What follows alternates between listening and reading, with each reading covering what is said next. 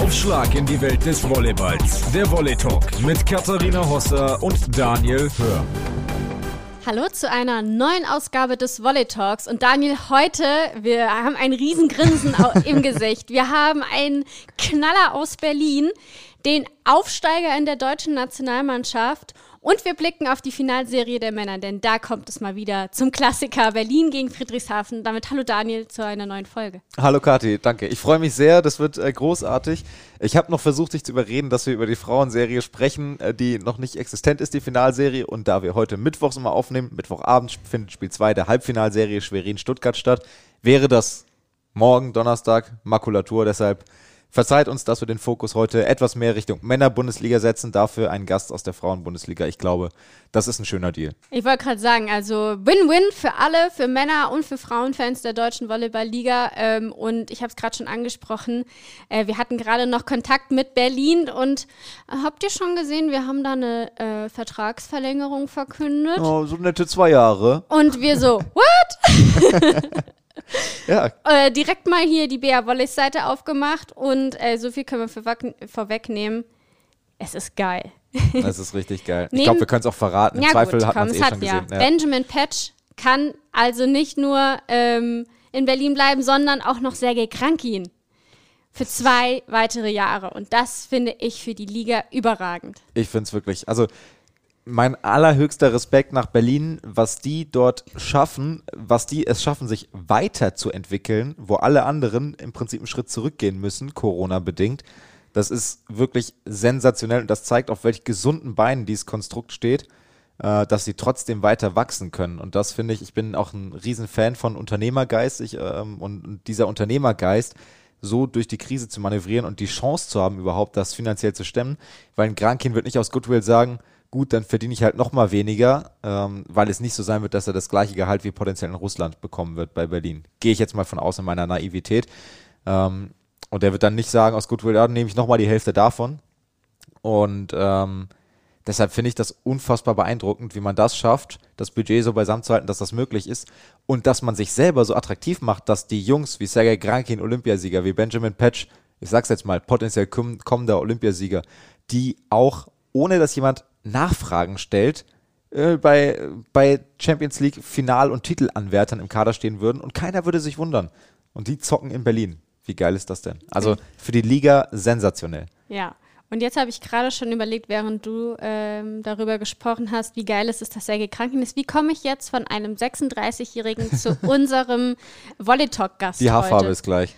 Ja, die Haarfarbe ist gleich. Sehr gut. Ähm, ist ein bisschen wirr, die Überleitung. Egal. ähm, genau, aber ähm, wir haben uns lange überlegt, ähm, was macht denn Sinn, welchen Gast ähm, holen wir uns denn rein, weil wie wir gerade schon angesprochen haben, wir sind mitten in der Finalserie. Ähm, da sind, sage ich mal, die Spieler, die da betroffen sind, natürlich auch höchst eingespannt.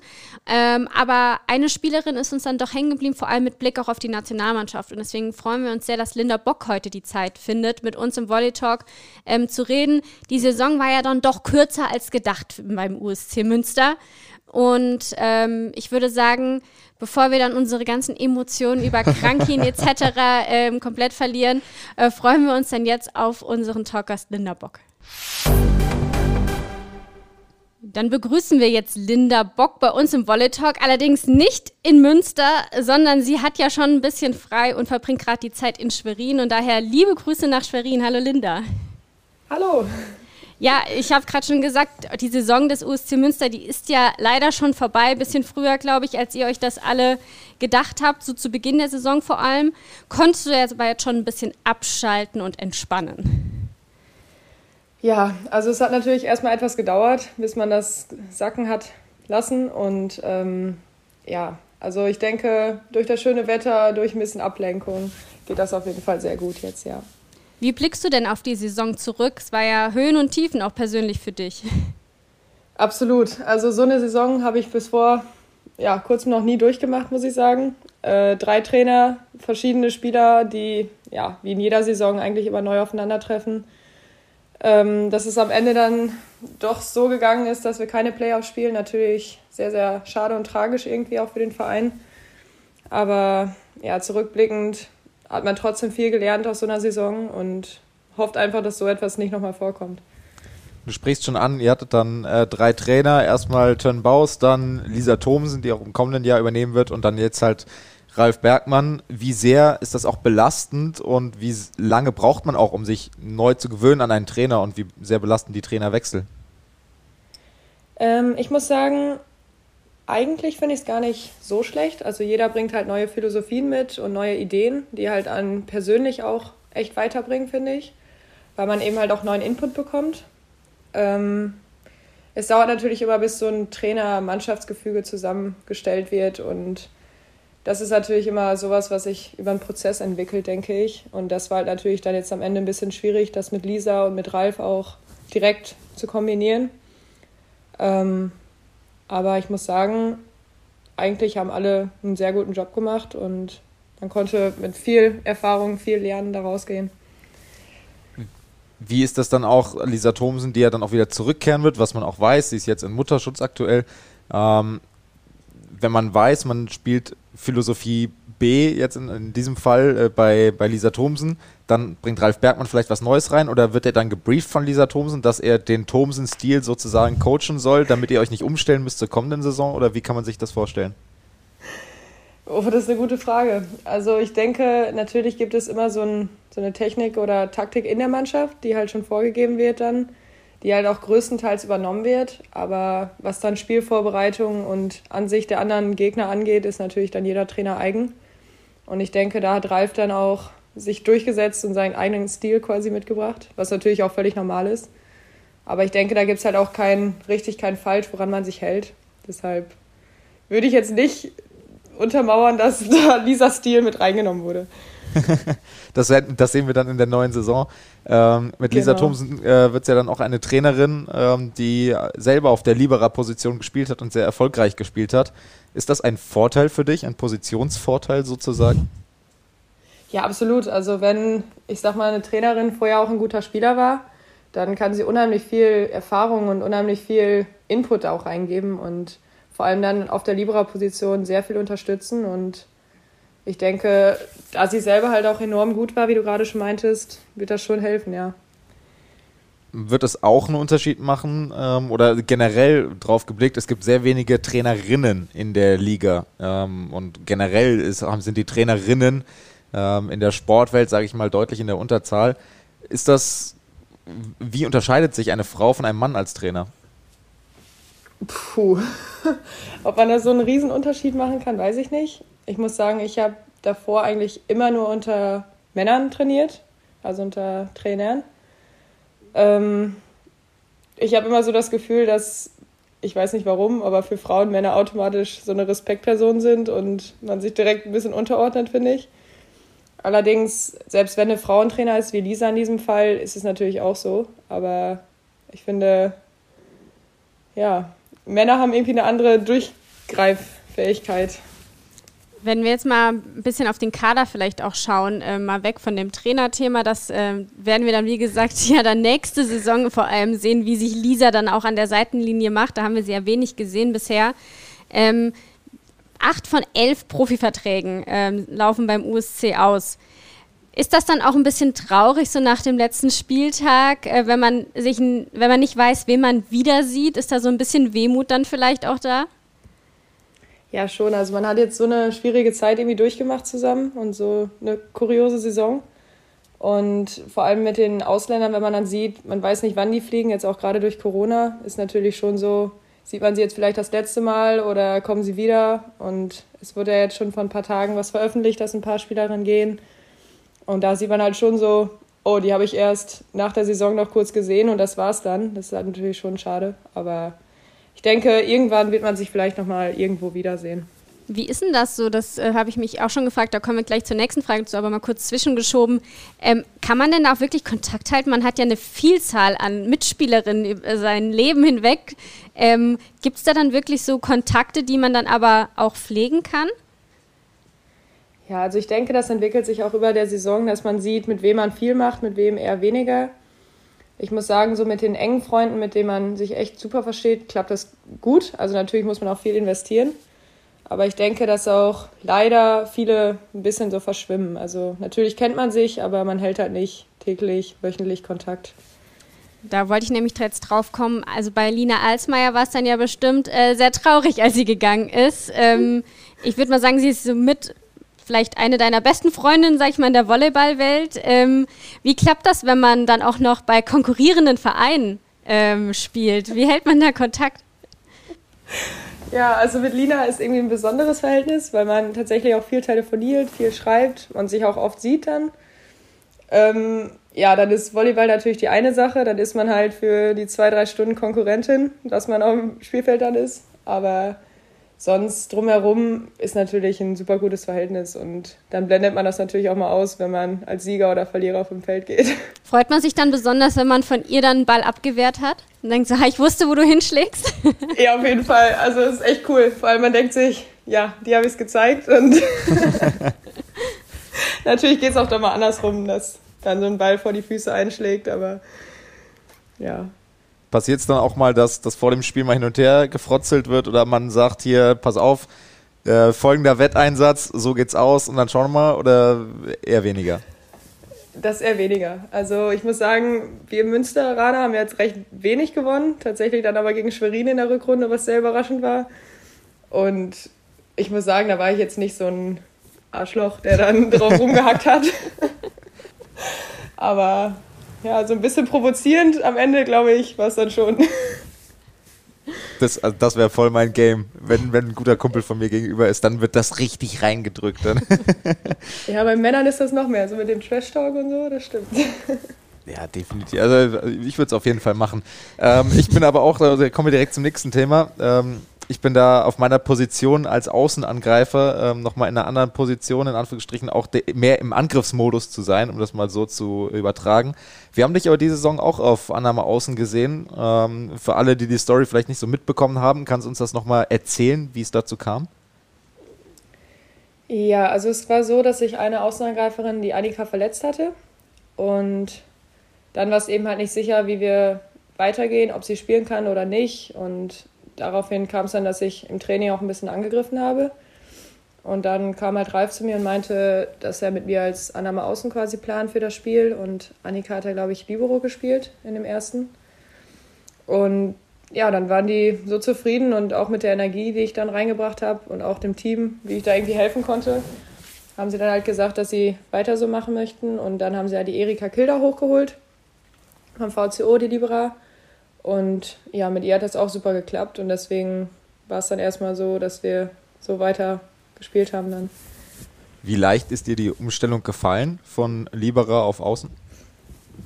Ähm, eigentlich gar nicht so schwierig. Ich habe es ja auch in der Vergangenheit schon gemacht, also auch in der Jugend sehr viel und im ersten Jahr meiner Erstligasaison. Deswegen, also die Elemente Annahme, Abwehr bleiben ja recht gleich bestehen. Also die Verantwortung vor allem, die ich da übernommen habe, das Einzige war dann eben mit Block, wo ich Schwierigkeiten hatte und auch im Angriff ab und zu. Aber ich denke, da wächst man auch schnell rein und das war jetzt nicht so die Priorität, die ich da hatte. Passiert es dir vielleicht auch mal, dass du dann auf die falsche Position läufst, weil du eigentlich sonst für den Mittelblocker drin bist? Oder hat das äh, ganz gut geklappt, dass du gewusst hast, wo du dich hinstellen sollst? Am Ende ging es. Im Training ist es tatsächlich ein paar Mal passiert, dass dann Erika und ich da auf 5 standen und ich so dachte, Erika, ah nee, ich bin auf der falschen Position. Aber ich glaube, im Spiel, ich glaube, einmal ist es passiert, aber man gewöhnt sich eigentlich recht schnell dran. Jetzt, wenn man mal aufs Datenblatt bei dir schaut, sozusagen, bist du mit 1,80 auch eher eine der größeren Liberas in Deutschland. Wie du sagtest, hast du ja auch eine Vergangenheit auf Außenannahme. Hast du da jetzt auch so ein bisschen Blut geleckt und hättest Lust auf eine Rückschulung sozusagen? Ich meine, du wärst ja nicht die erste. Tim Stör hat sie ja auch gemacht zum Beispiel. Ja, also ich muss sagen, vom Spaßfaktor auf jeden Fall. Also macht das unheimlich viel Spaß anzugreifen und auch Punkte zu machen. Und ich glaube, die Energie ist halt eine etwas andere, weil man sich auch mal freuen kann, wenn man einen eigenen Punkt macht. Das ist ja auf der Libero-Position nicht so. Aber das lernt man auch. Ähm, ich denke aber, längerfristig gesehen wird es dann nicht reichen, weil ich dafür dann einfach zu klein bin als Angreifer. Ähm, aber so in der ersten Liga, ich denke, jetzt am Ende war es eigentlich ganz gut, aber wie gesagt, längerfristig denke ich eher nicht. Was mir da gerade noch zu dem Themenkomplex einfällt, glaubst du, dass vielleicht auch, weil ihr so vielleicht so ein bisschen die Mentalität hattet, so die Saison ist jetzt leider für uns eh schon eigentlich gelaufen. Wir können das jetzt mal probieren, dass das vielleicht auch so reingespielt hat, dass da jetzt nicht unbedingt der Druck so da war, ähm, zu sagen, hey, ja, probieren wir doch Linda einfach mal. Genau, das denke ich auf jeden Fall auch. Also das meinte ich auch gerade, das habe ich so ein bisschen damit angespielt, dass es dafür halt gereicht hat. Aber ich denke, wenn man im Top-Club spielt, wo man wirklich, ich sag mal, gewinnen muss gegen so Teams, wird es halt dann einfach ja, zu schwierig, denke ich. Und deswegen, wie du meintest, ich konnte befreit ausspielen, das Team am Ende eigentlich auch. Und deswegen hat es dann natürlich auch umso mehr Spaß gemacht, die Leute zu ärgern. Apropos ärgern, du hast ja schon angesprochen, Schwerin habt ihr geschlagen. Ähm, wir haben auch schon gerade angesprochen, ähm, du bist ja gerade in Schwerin, dein Freund ist Co-Trainer dort. Ähm, könntest du dir vorstellen, egal jetzt mal abgesehen von Schwerin oder nicht, unter deinem Freund auch mal zu trainieren oder wäre das, was du sagst, das ginge gar nicht? Also ich sag mal so, das ist auf jeden Fall nicht meine Priorität, dass ich unbedingt unter Paul spielen muss. Ähm, ich denke, wenn es dann irgendwann so kommen sollte, weil es wirklich Zufall ist, also wir beide planen da nicht nach, auf keinen Fall, dann denke ich, würde man das irgendwie hinbekommen. Also jeder weiß es, ist ja kein Geheimnis. Und ich denke, dass wir Sport und Beziehung außerhalb recht gut unterscheiden können. Habt ihr da auch schon mal mit anderen drüber gesprochen? Ich meine, es gibt ja die Fälle, ähm, letzte Saison hatten wir es mit Valerie Nicole und Guillermo Hernandez auch in Potsdam ähm, wie dann äh, solche, solche Situationen letztendlich funktionieren und funktionieren können auch oder könnten? Ja, das weiß ich nicht. Also ich denke, wenn das alle wissen, natürlich, aber ich glaube, es ist immer so ein Faktor der anderen Spieler, oh, sie wird bevorzugt oder und das finde ich halt immer schwierig. Deswegen, ja, ich halte erstmal Abstand von und lasse das Leben neben dem Volleyball so sein. Da bin ich eigentlich ganz zufrieden. Deswegen. Mit den Zukunftsfragen ja. werden wir dich auch gleich eh noch äh, bombardieren ein bisschen. ähm, was uns noch interessieren würde, ähm, gerade wenn man dann ähm, vor so einem Spiel ist und ich meine, normalerweise tauscht man sich ja aus mit seinem Freund, oh, heute geht es mir nicht so gut oder oh, heute bin ich super drauf. Spart man sich sowas dann vor Spielen gegen das äh, Team sozusagen ähm, von deinem Freund, also in dem Fall Schwerin, oder ähm, kann man da trotzdem ganz normal reden und denkt sich jetzt nicht so, hm, was könnte aus meinen Informationen jetzt ziehen? Also eigentlich, also wir sind sehr, sehr offen zueinander vor so Spielen, wo wir gegeneinander spielen. Wir telefonieren vor jedem Spiel kurz und wünschen uns viel Erfolg, viel Spaß. Äh, da ist es dann auch so, aber man spielt dann halt tatsächlich gegeneinander. Ähm, ich meine, solche Informationen würden dann, glaube ich, auch nicht weiter durchsagen ans Team. Deswegen bleibt da halt auch jeder bei sich und solche Infos bleiben dann recht neutral. Sehr gut. So muss es sein. Ähm, du hast jetzt, äh, die, also die Gefahr besteht ja auch erstmal zumindest für die nächsten zwei Jahre nicht, in Anführungsstrichen, äh, dass ihr dann an, auf Jahr. einer Seite. Ein Jahr ist jetzt schon vergangen. Stimmt, ja. Mathematik und ich waren nie so große Freunde. Jedenfalls, um, um das äh, nochmal zu sagen, du hast 2020 deinen Vertrag ja nochmal um zwei Jahre verlängert. Ähm, wie wichtig ist dir auch Kontinuität jetzt gerade zu Beginn der Karriere, ähm, in dem Fall beim USC Münster? Uff ja, nochmal genau, was war die Frage? Äh, wie, wichtig? wie, wichtig dir das ist, dass du Kontinuität hast, dass du lange an einem Ort bist und dass du so. verlässlich planen kannst? Ähm, also das war jetzt mein drittes Jahr, was ich bei Münster absolviert habe. Ähm, ja, ich denke, irgendwann ist es natürlich neu oder auch Zeit, neue Wege einzuschlagen. Ähm, ich bin tatsächlich immer so ein Fan davon, mindestens zwei Jahre oder drei Jahre an einem Standort zu bleiben, um einfach ja, sich richtig einzufügen und wohlzufühlen dann auch irgendwann und irgendwann auch so ein bisschen mehr Verantwortung fürs Team zu übernehmen. Das finde ich immer schwierig, direkt das im ersten Jahr zu tun, vor allem wenn man jetzt neu in die erste Liga kam, wie es bei mir war. Ich denke, ab da dann die Vereinswechsel, ja, ist dann jedem recht selbst überlassen, denke ich. Du bist ja auch erst. Aber wie gesagt. Ja, Entschuldigung. Sorry. Ja, ich finde es eigentlich dann immer echt ganz cool, länger halt da zu bleiben, ja. Du bist ja auch erst 20, das vergisst man irgendwie. Das war so ein kometenhafter Aufstieg. 2018 kommst du in die erste Liga und ähm, etablierst dich, kommst zur Nationalmannschaft. Ähm, was sind denn so deine Ziele in naher Zukunft? Ja, gute Frage. Also erstmal natürlich ein bisschen geduldiger zu bleiben, weil so schnell, wie du es gerade angesprochen hast, wird es jetzt nicht weitergehen. Deswegen ja, auf jeden Fall in der ersten Liga weiter Fuß zu fassen und vielleicht auch in irgendeinen Top-Club dann zu gehen und international auch weiter mit der Nationalmannschaft zu arbeiten und auch mehr Verantwortung, wenn möglich, zu übernehmen. Und deswegen sich einfach ja, breiter aufzustellen da in dem Bereich. Ja, du sprichst es ja an. Ähm, wir stellen einfach mal die These in den Raum, dass wenn man in der Nationalmannschaft ähm, auch zu höheren Berufen sein möchte, muss man ähm, zu Top-Clubs Top wechseln, vielleicht halt auch ins Ausland.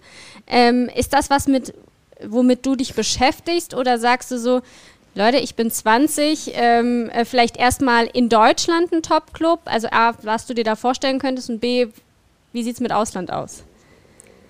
Ich denke erstmal, also für die Libra-Position generell, dass man sich erstmal in Deutschland hocharbeitet quasi. Ich denke, ins Ausland zu gehen ist immer relativ schwierig, vor allem auch mit den ganzen Ausländerregelungen. Und ich muss sagen, ich bin gerade am Anfang meiner Karriere, wie du schon meintest, und da erstmal dann richtig Fuß zu fassen und sich hochzuarbeiten, ist dann innerhalb von Deutschland, finde ich, sehr wichtig. Das klingt jetzt sehr abgeklärt, trotzdem würde mich interessieren, ich meine, äh, es gibt ja auch Spielerinnen, die sehr jung den Schritt gemacht haben, auch Hanna Ortmann zum Beispiel vom USC 2017 nach Monza gegangen, super erfolgreich dort, jetzt wieder einen internationalen Titel geholt. Wenn wir jetzt mal in einer Welt leben, die Volleyball-Bundesliga, äh, du kriegst bei keinem Verein dort einen Vertrag nächstes Jahr und müsstest dich entscheiden, irgendwo ins Ausland zu wechseln, um überhaupt weiter Volleyball zu spielen. Welche Liga wäre deine favorisierte? Puh, das ist eine Hammerfrage, du. ja, ähm, wir können es ja nicht immer so leicht machen. also, ich finde an sich Italien sehr, sehr spannend, aber ich denke, sowas ist halt sehr früh. Ich wüsste, um ehrlich zu sein, keinen Plan B, weil ich mich wenig damit befasse, auch ins Ausland zu gehen. Ähm, aber man hört natürlich schon so aus den Top-Ligen wie Italien, und Türkei zum Beispiel, wie es da abgeht. Ich denke, so ein Schritt wäre natürlich zu früh. Deswegen, ich weiß nicht, was mit Frankreich wäre in den oberen Top-Teams oder ja, ein anderes würde mir schon gar nicht was einfallen. Also so zwischen den drei, ich würde, ja, keine Ahnung. das ist ja zumindest eine leichte Richtung. Sehr schön. Ähm, dann äh, haben wir jetzt quasi den, den Vereinskomplex so ein bisschen abgearbeitet und kommen zum Thema Nationalmannschaft. Ähm, da hatten wir vor zwei Wochen ein ziemlich interessantes Gespräch mit Björn André, der auch ähm, sich sehr positiv über seine Zeiten in der Nationalmannschaft geäußert hat, aber auch gesagt hat, dass er in Bezug auf die Männernationalmannschaft das Gefühl hat, bei jungen Spielern, äh, die dass da teilweise die letzte Konsequenz für ein Ziel Olympia fehlt und dass er das vermisst und dass er das Gefühl hat, dass junge Spieler und vielleicht dann auch Spielerinnen so ein bisschen zur Nazio nicht gezwungen werden müssen, aber so ein bisschen mehr dahingeschubst werden müssen als noch seine Generation. Ähm, hast du das Gefühl auch? Ähm, ja, also drüber nachgedacht habe ich auch schon. Also ich weiß noch nicht so, wie der Feuer der jetzigen Spielerin, wie das da ist, weil ähm, ja, bei uns war es auch so, wir sind in der Jugendnationalmannschaft durch die Schule von Jens Tiepel gegangen und da ist es natürlich einfach, ja, was heißt ein Druck, aber man lernt natürlich auch anders damit umzugehen. Und jetzt in der Frauennationalmannschaft, also man sieht schon, dass manche Spieler dann eingeladen werden, aber halt nicht kommen aus irgendwelchen Gründen. Und also für mich ist das irgendwie unvorstellbar, weil für mich ist das eine Riesenchance und ich finde es auch einfach total toll. Aber da stimme ich dir, glaube ich, schon ein bisschen zu, ja. Was glaubst du, was hast du da für ein Gefühl, woran das liegt, dass die Nationalmannschaft dann offensichtlich für einige an Attraktivität letztendlich verliert im Vergleich zu vor 10, 15 Jahren? Boah, das weiß ich nicht. Aber ja, ich kann mir vorstellen, dass früher, dass die dass es noch eine größere Ehre war. Ich weiß es nicht, woran es liegt. Also ich kann es auch nicht sagen. Ich kann nur von mir sprechen, also bei mir ist es nicht so. Ähm, ja, müsste man Leute einfach mal fragen aus der jetzigen Generation. Keine Ahnung. Ja, das hätte mich nämlich interessiert. Sprecht ihr dann, vielleicht die, die dann da sind, sprecht ihr darüber, ähm, dass man halt sich nicht vorstellen kann, also klar, ihr, ihr gebt alle euren Sommer her, das muss man vielleicht ja auch nochmal ja. einordnen. Euer Sommer ist weg sozusagen, weil ihr seid ja bei der Nationalmannschaft. Man Wird auch jetzt nicht aufgewogen in einem Gehalt. Nein, man verdient ja nicht ja. wirklich viel Geld, man ähm, hat Angst, sich zu verletzen, wenn man wieder zu seinem Verein kommt oder wenn man dann vereinssuchend ist, ja noch schlimmer. Ähm, aber ähm, wie du ja sagst, es ist, war immer eine Ehre für dich, äh, wenn du eingeladen wirst. Aber ähm, ist das Thema in der Mannschaft irgendwie, dass ihr sagt, verstehen wir nicht, warum XY nicht kommt? Nee, das denke ich auf keinen Fall. Also natürlich macht man sich schon ein paar Gedanken, aber halt mehr individuell, warum Person X vielleicht nicht kommt, keine Ahnung.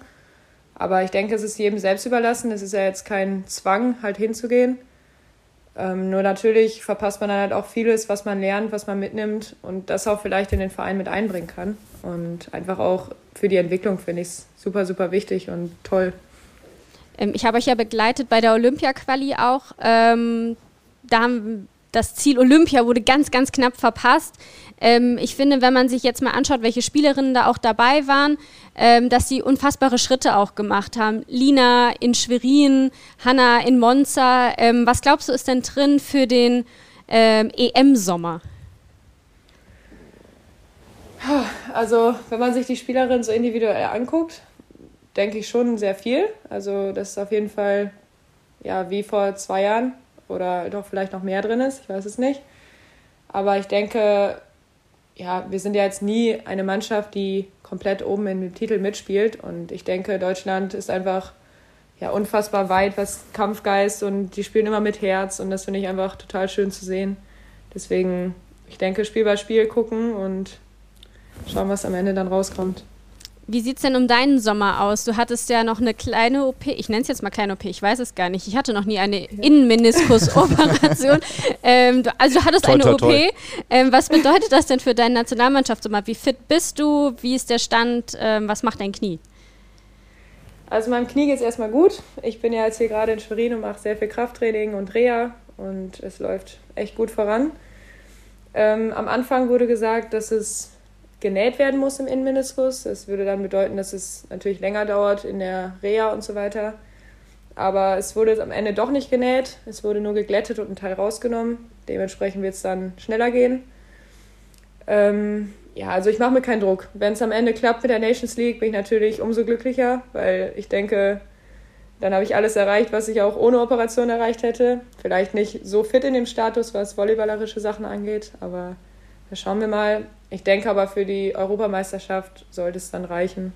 Auf jeden Fall, ja. Das ist doch schon mal eine gute Nachricht. Und du wirst auch hinfahren, wenn genau. du eingeladen wirst. Ja, auf jeden Fall. Sehr gut. Linda, dann danken wir dir sehr für deine Zeit, ähm, dass du neben deinem Krafttraining in deiner freien Zeit Zeit für den Volley Talk gefunden hast. Wir danken dir für deine Einblicke in die Saison mit Münster. Es war sicherlich, sag ich mal, jetzt auch für dich vielleicht mal zu reflektieren, ähm, auch nicht immer ganz so einfach, nochmal zurückzuschauen auf die Saison. Aber wir danken sehr und äh, sehen uns dann hoffentlich alle zusammen bei der Nationalmannschaft im Sommer. Das hoffe ich auch. Vielen, vielen Dank. Ein großes Dankeschön gab es dann auch äh, beim zweiten Spiel in der Halbfinalserie der Männer, nämlich von den Fans, von ja. den 1000, die in die Max-Schmeling-Halle durften. Ähm, es war so ein bisschen Pilotprojekt der Berlin Recycling Volleys, vor Fans mal wieder zu spielen. Das ganze Thema wurde sehr kritisch beäugt, ähm, gerade in der Lage, in der Deutschland momentan ist, mit steigenden Fallzahlen. Ich weiß nicht, Daniel, hast du einen Ausschnitt gesehen, wie es war, ähm, Fans wieder in der Halle zu haben? Wie war es für dich? Ich habe mal reingeschaut und ich muss sagen, also ich habe mir bewusst direkt den Anfang des Spiels angeschaut mit Einlauf, der in Berlin echt immer sensationell ist. Und ich hatte schon Gänsehaut. Es ist wenn man, wenn man alles versucht auszublenden und nur die Situation sieht, ist das schon Gänsehaut, wenn man es so lange auch nicht mehr erlebt hat. Ähm, Zuschauer zu sehen und zu hören, diese Stimmung irgendwie aufzusaugen, ähm, das ist schon, das war selbst am Handy irgendwie ein schönes Gefühl in dem Sinne. Ähm, natürlich hängt da vieles dran, wollen wir gleich auflösen. Wir haben auch mit Berlin nochmal gesprochen. Ähm, wir haben auch, ähm, wollen auch kritische Töne nochmal besprechen, einfach um das einzuordnen. Aber so für sich losgelöst ähm, war das ein mega Gefühl erstmal, was eine Gänsehaut vermittelt hat. Und ich bekomme mittlerweile, ich bekomme so schnell Gänsehaut, wenn auch nur im geringsten irgendwie Zuschauer oder Event, wenn ich mir alte Konzertaufnahmen von mir anschaue oder mal durch die Galerie scroll und Bilder von der Beach WM sehe von 2019 ich werde direkt, ich werde so wahnsinnig nostalgisch. Ich schaue mir stundenlang Sachen auf YouTube an, alte Sachen, weil Sport mit Zuschauern einfach geiler ist und das war irgendwie ein schöner Moment. Aber gleichzeitig muss man das natürlich in den Gesamtkontext abseits dieser Emotionen einordnen und das wollen wir in den folgenden Minuten jetzt versuchen. Ja, also es gab ja 1000 Fans, die durften rein, die wurden alle vorher getestet. Ähm, es war ein Pilotprojekt der Stadt Berlin. Ähm, ich weiß noch genau, ich hatte, ich glaube, im Morgenmagazin war es oder sowas, die Bilder gesehen mit der Philharmonie, ja. wo man schon so dachte, ach, cool. Und genau in diesem Kontext äh, durften halt auch ähm, im Sport in Berlin Fans äh, rein. Ähm, sag ich mal, aus der Volleyball-Szene gab es die Kritik, Berlin erschleicht sich so einen größeren Heimvorteil. Ja. weil es das einzige Spiel war, das in der ganzen Saison mit Fans stattgefunden hat. Was ich da ganz schön fand, ähm, das hat auch unser Kollege Hans-Joachim Wolf im Nachgang an das erste Halbfinalspiel in Düren gefragt. Die Dürener haben sofort gesagt, ist doch cool, ja. dass es das gibt. Für uns wirklich wurscht, ob da Fans sind oder nicht. Also wir sehen das jetzt nicht negativ. Ja. Ähm, das fand ich ein schönes Zeichen, äh, dass sie das nicht als ähm, Sabotage, sage ich jetzt mal, Definitiv, gesehen ja. haben. Ähm, die Döner machen eh so viel Krach, stimmt. wie uns Herr Björn André auch gesagt ja. hat. Also von daher, die waren alle fein. Trotzdem gab es diese Misstöne ja. in der Volleyball-Szene, aber halt auch in der Gesellschaft. Warum muss man sowas durchziehen, wo die Fallzahlen steigen?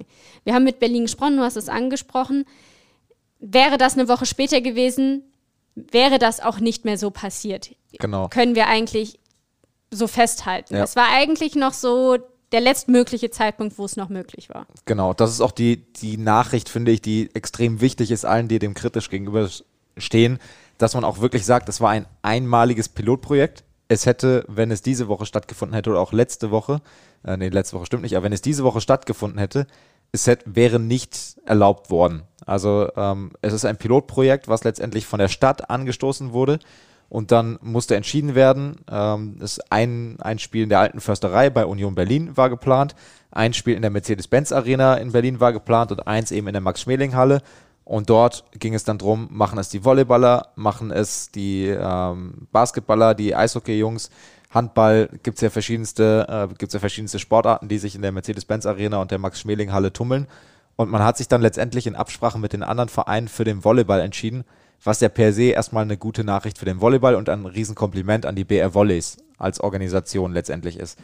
Natürlich kann man sagen, es ist ein schlechtes Zeichen und natürlich sieht das immer doof aus, wenn die Fallzahlen steigen, überall wird eingeschränkt und auf einmal wird irgendwo was aufgemacht. So, also diesen Gegensatz, den kann ich komplett nachvollziehen. Man muss aber ganz klar sehen, dass es ein Pilotprojekt A erstmal der Stadt ist und die BR Volleys der der umsetzende Verein sozusagen waren und das natürlich auch sehr gerne gemacht haben, weil, und jetzt kommen wir zum nächsten Punkt, wie ich finde, es ist, da gab es ja auch die Initiative, vor drei Wochen, glaube ich, ist es rausgekommen, auch vom Volleyballverband, Öffnung für Kunst und Kultur und Sport. Und das ist ein hochrelevantes Thema. Sport kann noch überleben, einigermaßen, mit, mit Sponsoring, Geld, ähm, durch weil die Sponsoren in Übertragungen sichtbar sind. Aber ich will gar nicht wissen, wie es Bühnenschauspielern, Musical-Darstellern, äh, Musikern habe ich selber im Umfeld äh, jemanden, der, die, für die ist Corona eine Katastrophe, sind diese Schließungen eine Katastrophe. Und es müssen zwangsläufig, damit diese Zweige überleben können, was für die Gesellschaft eminent wichtig ist, muss es diese Konzepte geben und die müssen erprobt werden. Und das, und deshalb ist es richtig, dass das passiert ist, so bescheuert das auch aussieht, wenn die Fallzahlen steigen, ist meine Meinung dazu. Also ich muss auch ganz ehrlich sagen, ähm, da ja es in der Politik, also aus der Politik herauskam und nicht vom Verein her, finde ich, kann man ihnen da nicht den Vorwurf machen, dass sie das natürlich dankbar annehmen und sagen, wir wollen das machen. Ja. Es ist ja auch nicht so, dass es in der Gesellschaft nicht andere Öffnungen gab, die äh, höchst strittig waren. Lassen wir mal so stehen. Von ja, daher definitiv. finde ich es, ähm, es war ein schönes Zeichen und was für mich halt auch wichtig war oder was mir hängen geblieben ist, alle haben darüber berichtet. Volleyball war präsent. Und das finde ich halt auch einen schönen Zusammenhang, der da entstehen kann. Einfach Volleyball präsent auf der Landkarte zu haben, auf die Schirme der Leute zu bringen. Und ähm, ganz ehrlich, beim Fußball hätte doch dann auch niemand gesagt, so, uh, jetzt Union darf hier Fans haben. Äh, beim Berliner Derby dann wahrscheinlich sogar auch noch, was geplant war. Hm. Das ist doch Kacke. Nein, jeder hätte es gefeiert. Von daher wie du sagst, ich finde, man kann jetzt sagen, okay, es war ein einmaliges Projekt und was du so schön im Vorgespräch hast, das sage ich jetzt einfach halt auch mal. Du hast halt auch gesagt, man muss es halt, irgendeiner muss es ja auch mal machen. Irgendeiner ja. muss ja auch mal ein Pilotprojekt starten. Jetzt hat man Abläufe gesehen und vielleicht ist es ja sogar was, worauf man in der neuen Saison dann aufbauen kann. Und damit finde ich, ist es auch gut, sollten wir dabei belassen, weil Düren hat sich auch nicht beschwert und sich äh, benachteiligt Im gefühlt. Im Gegenteil, die Jungs fanden es alle richtig geil. Und das sind ja die Hauptakteure, um die es geht, nämlich ja. die auf dem Parkett. Und ich glaube, die fanden es alle cool, ihren Sport. Wie Björn Andrea auch bei uns im Volley Talk gesagt hat, ich spiele doch für, die, für die Fans. Fans ja, ja. So, und die waren jetzt wieder da, es waren tausend Stück.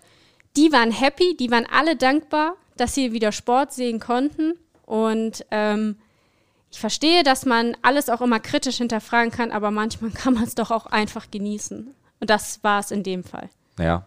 Also ich finde schon, dass man Dinge kritisch hinterfragen sollte, aber man muss es halt in einem gewissen Gesamtkontext und mit, mit gewissem Weitblick halt auch einordnen. Und der Gesamtkontext ist nun mal, diese Pilot Pilotprojekte sind nötig, um Riesenbranchen, Unterhaltungsbranche, das sind Millionen, die aktuell, also auf gut Deutsch gesagt kann man das sagen, die sind am Arsch aktuell durch diese Situation. Und es ist so wichtig, dass die Möglichkeiten bekommen zu überleben. Weil, also wir wissen alle, dass einige politischen Instrumente zum Überleben von Kleinunternehmern, Einzelunternehmern nicht so hundertprozentig funktionieren, um das mal so zu sagen. Ich will jetzt hier auch keine Politikdebatte da aufmachen. Ähm, aber es müssen halt Konzepte geschaffen werden, auch unabhängig davon, dass äh, man überlebensfähig ist in seiner als als jemand, der Geld verdienen muss, um sein Leben zu äh, um sein Leben zu finanzieren letztendlich, um seine Wohnung zu bezahlen. Und ähm, da wirkt es in dem Moment komisch, aber es ist leider nicht zu umgehen. Und am Ende können wir auch sagen, natürlich würden wir jetzt auch anders, äh, anders reden, wenn es ein riesen Infektionsgeschehen gegeben hätte in der Max-Schmeling-Halle. Und das haben wir heute auch nochmal bestätigt bekommen, dass Stand jetzt ähm, es da kein, kein Infektionsgeschehen draus resultiert ist, beziehungsweise kein einziger Fall in Zusammenhang mit diesem Event bei Besuchern des Events entstanden ist. Von daher ist das auch ähm, aus ähm, epidemiologischer Sicht, sagt man, glaube ich, glimpflich abgelaufen. So, und damit Haken dahinter. Ja. Ähm, vielleicht den Übergang zu schaffen, ähm, um auf die Finalserie der Männer zu blicken. Am Ende hat Berlin sich in Spiel 3 dann auch durchgesetzt gegen Düren. Das heißt, wir werden wieder ähm, die Finalserie, die wir schon so oft hatten und die wir auch so gerne sehen, ähm, Berlin gegen Friedrichshafen haben, mit dem Vorteil für Friedrichshafen. Das heißt, Spiel 5 würde bei ihnen stattfinden falls es so weit kommt. Obwohl wir auch sagen müssen, das hatten sie auch schon vor zwei Jahren und wir wissen, wie das geht. ich wollte es gerade sagen. Ja. Ähm, um vielleicht kurz da den Übergang zu schaffen, welche These ich mir jetzt überlegt habe, angesprochen oh. mit ähm, der Vertragsverlängerung von Sergei Krankin, die ja heute am Mittwoch beim Tag der Aufzeichnung ganz frisch reinkam. Ähm, ich glaube, dass sie sich dadurch nochmal in einen Schub Motivation, ehrlich gesagt, geholt haben. Ich finde übrigens ein Zitat sehr bemerkenswert aus der Pressemitteilung, dass Sergei Krankin gesagt hat, ich habe nicht ernsthaft über einen Wechsel nachgedacht. Ich liebe unser Team, den Verein und die Stadt. Und das finde ich halt bemerkenswert zu sehen, dass Sergei Krankin nicht überredet werden musste, hey, bitte bleib doch, sondern ja. er selber von sich aus sagt, pff, ich wollte ja gar nicht gehen. Letztendlich musste man sich ja nur auf eine Vertragslänge äh, einigen und die steht jetzt bei zwei Jahre. Das ist wirklich, also das ist wirklich sensationell. Ich bin tief beeindruckt und großer Respekt an Berlin. Trotzdem, verzeiht es mir lieber Berliner, ich will nicht, dass ihr diese Finalserie gewinnt. Weil, also, ich will es einfach nicht. Ich bin natürlich dann ähm, Du neutral. weißt, dass du ein Spiel kommentierst. Ich, ich werde das Spiel auch neutral kommentieren. natürlich freue ich mich, wenn Berlin geil Volleyball spielt. Aber ich irgendwie, ich habe nochmal gedacht an das Interview, was wir mit Thomas Kotzian geführt haben vor ein bisschen mehr als einem Jahr. Und ähm, die Leistung, die in der regulären Saison von Friedrichshafen kam, auch von Düren kam, ähm, es ist irgendwie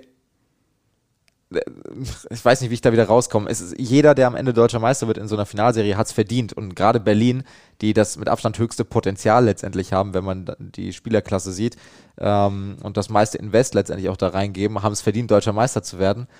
Aber ich, ich finde es so schade, wenn sich die, die Leistung der regulären Saison dann gar nicht im Endergebnis ausschlagen. Du möchtest, dass das mehr honoriert wird, wenn man auch schon in der Hauptrunde genau, so souverän weil dann, aufgetreten ist. Genau, weil dann ähm, kommen wir nämlich dahin zu der Diskussion, dass man sagt, ähm, ja, scheiß doch auf die, auf die reguläre Saison. Am Ende machen wir in den Playoffs das Ding, klar, was natürlich auch ein berechtigter Ansatz ist. Aber irgendwie fände ich es schade, weißt du? Ich, also es ist überhaupt kein, kein Missgunst gegenüber der Berliner, gegenüber den Berlinern. Ich gönn's denen an, auch wenn sie Meister sind und sie die Finalserie auch besser spielen, dann sind sie auch verdient deutscher Meister und dann freue ich mich auch mit denen.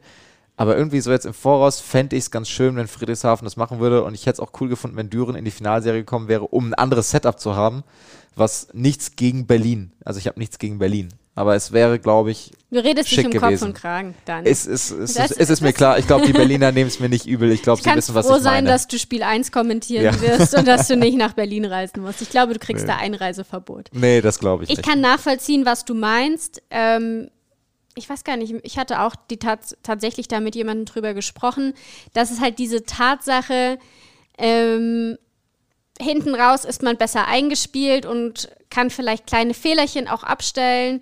Ähm, trotzdem muss ich auch sagen, Berlin hat mich ja nicht überzeugt, vollends jetzt in den Spielen, die sie bisher hatten. Ja. Also es ist ja nicht so, dass ich sage, die sind da durchgefegt und haben da alles weggehauen. Ja. Ähm, natürlich hat man im Hinterkopf, dass in der Hauptrunde beide Spiele von Friedrichshafen gewonnen wurden. Mhm.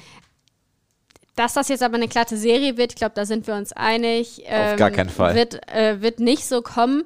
Ähm, trotzdem muss ich sagen, ich letztendlich glaube ich halt, dass Friedrichshafen, wenn an sich selber scheitert. Nämlich das, was sie halt auch schon gezeigt haben.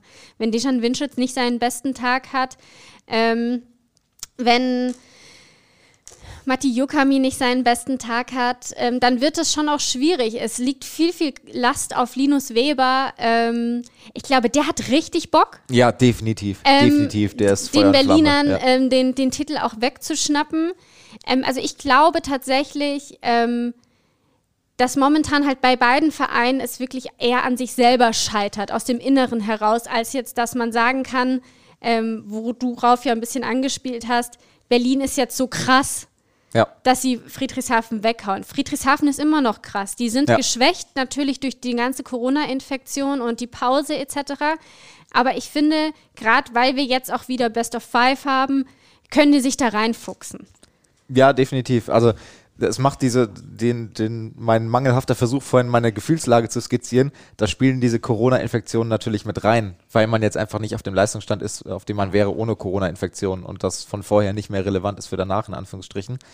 Ähm, trotzdem, natürlich am Ende kann man auch sagen, und das ist ja das Für und Wider dieses Systems, am Ende spielst du dich über die Saison ein und hast die beiden bestmöglichen Mannschaften in der bestmöglichen Verfassung am Ende, die um den Meistertitel kämpfen. Das heißt, der Meister ist die beste Mannschaft. So, und das ist natürlich auch wieder das, das absolute Pro für eine solche Serie, weil nicht ähm, Schwächen, weil du viele neue Spieler vielleicht hast, ähm, die aber die höhere Endgeschwindigkeit in Anführungsstrichen haben. Ähm, am Anfang der Saison, wo du dir deine Ausrutscher erlaubst. Und das ist so das Für und Wider dieses Spielsystems. Ich, und, Aber äh, das wäre ja. auch nicht durch Corona, also wenn kein Corona wäre ja auch nicht gegeben, dass, Definitiv, ja. dass du am Ende, Genau. das ist ja momentan der Punkt, den wir, glaube bei Friedrichshafen vor allem sehen, Genau, genau. dass da ein bisschen die Frage ist, so, hm, wie, wie fit sind sie, wie viel können sie geben? Ja. Äh, Wenn du Verletzungspech hast äh, in einer Playoff-Serie, dann muss es auch kein Corona geben und dann wäre die, die Frage wieder genau, genauso aufgeworfen. Ja. Und dann ist die Frage, ist Friedrichshafen da, wenn es drauf ankommt? Einmal waren sie nicht da, als es drauf ankam. Halbfinale gegen Frankfurt, DVV-Pokal. Ich glaube, da hat man aber halt vor allem Frankfurt einfach und den Siegeswillen von Frankfurt unterschätzt. Ja. Ich glaube, ähm, vielleicht, ich bin ein totaler Laie und ich schaue von außen drauf, aber für mich war dann vielleicht, wurde auch nicht das nötige Feuer auch mitgegeben.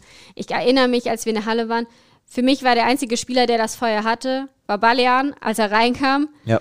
Aber bei den anderen habe ich es halt einfach vermisst. Ich weiß nicht, ob das damit zusammenhängt, dass sie noch nie dort waren in Mannheim und wussten, na gut, Markus Steuerwald war da schon, aber der Großteil noch nicht da war und vielleicht nicht wussten, was auf dem Spiel steht. Ich glaube, bei einem Meistertitel weißt du, was auf dem Spiel steht. Weil Das das, stimmt, ist das, was das am. Ende auch auf deiner Vita steht, womit du dich empfiehlst, um vielleicht auch woanders hinzugehen und nochmal zu wechseln. Und ich finde, da Und der Titel, der auch mehr zählt letztendlich. Und- Frag mal David Sossenheimer und Vital Heinen. Und ich glaube, das sind halt so wirklich die Punkte am Ende. Sie haben jetzt alle noch mal ein bisschen Pause gehabt. Ich gehe stark davon aus, dass sie sich noch mal ordentlich vorbereiten werden. Die Serie wurde auch jetzt hier noch mal ein Stück nach hinten verschoben. Starten am 8. April mit äh, am Donnerstag mit dem ersten Spiel in Friedrichshafen. Und ich gehe davon aus, alle, die da äh, auf dem Feld stehen, sind Feuer und Flamme. Und wer das nicht ist, steht nicht auf dem Feld. Das denke ich auch. Und ich freue mich wirklich sehr, dass ich den Auftakt auch begleiten darf dann in Friedrichshafen. Es ist irgendwie, ähm, irgendwie bin ich oft in Friedrichshafen, habe ich das Gefühl. Das ist nicht so weit von München. genau, ja, da kann ich schön an den Den Weg Bodensee. findest du. Ess, ess da noch schön irgendwie was am, am See und genieß den Blick und dann abends schön Volleyball. Ich freue mich wirklich sehr. Absolute äh, Pflicht für alle da draußen, da einzuschalten, die auch nur ein bisschen was übrig haben für Volleyball. Das wird eine geile Finalserie. Ähm, auch bei den äh, Frauen gerne im Blick haben. Ähm, Du willst sie doch noch unbedingt drei, hier unterbringen. Nee, nee, ne? ich möchte nur die Terminhinweise machen. Spiel 3 äh, potenziell, falls heute Abend Stuttgart gewinnen sollte. Am Mittwochabend Stuttgart. Genau, am Mittwochabend Stuttgart gewinnen sollte, das unbedingt im Blick behalten. Und dann gibt es ja auch eine Finalserie bei den Frauen und dann auch da unbedingt die Termine im Blick behalten, ob sich da noch was tut, beziehungsweise welche Termine es dann sein werden. Und auch da werden wir bei Sport 1 natürlich drauf sein und das Ganze übertragen. Also in Sachen Finalserie. Die werden komplett bei Sport 1 Die werden- übertragen, das kann genau. man auch mal dazu sagen. Alle Genau, fünf alle Spiele, Spiele, ja. die es, wenn es die gibt. Und sollte es ein Spiel 3, egal in welcher Frauenserie im Halbfinale geben, wäre das schon Donnerstagabend. Genau, also da müsst ihr schnell den Podcast quasi hören, was überhaupt nichts bringt, wenn ich das jetzt sage, weil dann hört ihr ihn eh schon. Ähm, das ist ein bisschen wild. Ähm, auf jeden Fall Volleyball satt jetzt nochmal in der heißen Phase, in der wirklich heißen Phase der Saison und da unbedingt das im Blick behalten. Den Volleyball nochmal noch mal verfolgen und pushen und ähm, eine Saison dann letztendlich zu Ende bringen, womit ich auch nicht gerechnet habe, dass wir sie so sauber letztendlich zu Ende bringen können. Echt? Also- ich war schon überrascht, wie viele Corona-Fälle wir doch noch hatten. Echt? Nee. Ich also, dass es nicht zum Abbruch kam, ja, aber ich dachte wirklich, da, bin- da bin ich vielleicht dann naiv. Ich dachte so, Blase, da passiert schon nirgendwo was. Ja. Aber gut. So verschieden, so verschieden kann es sein. Das ist ja auch das Schöne.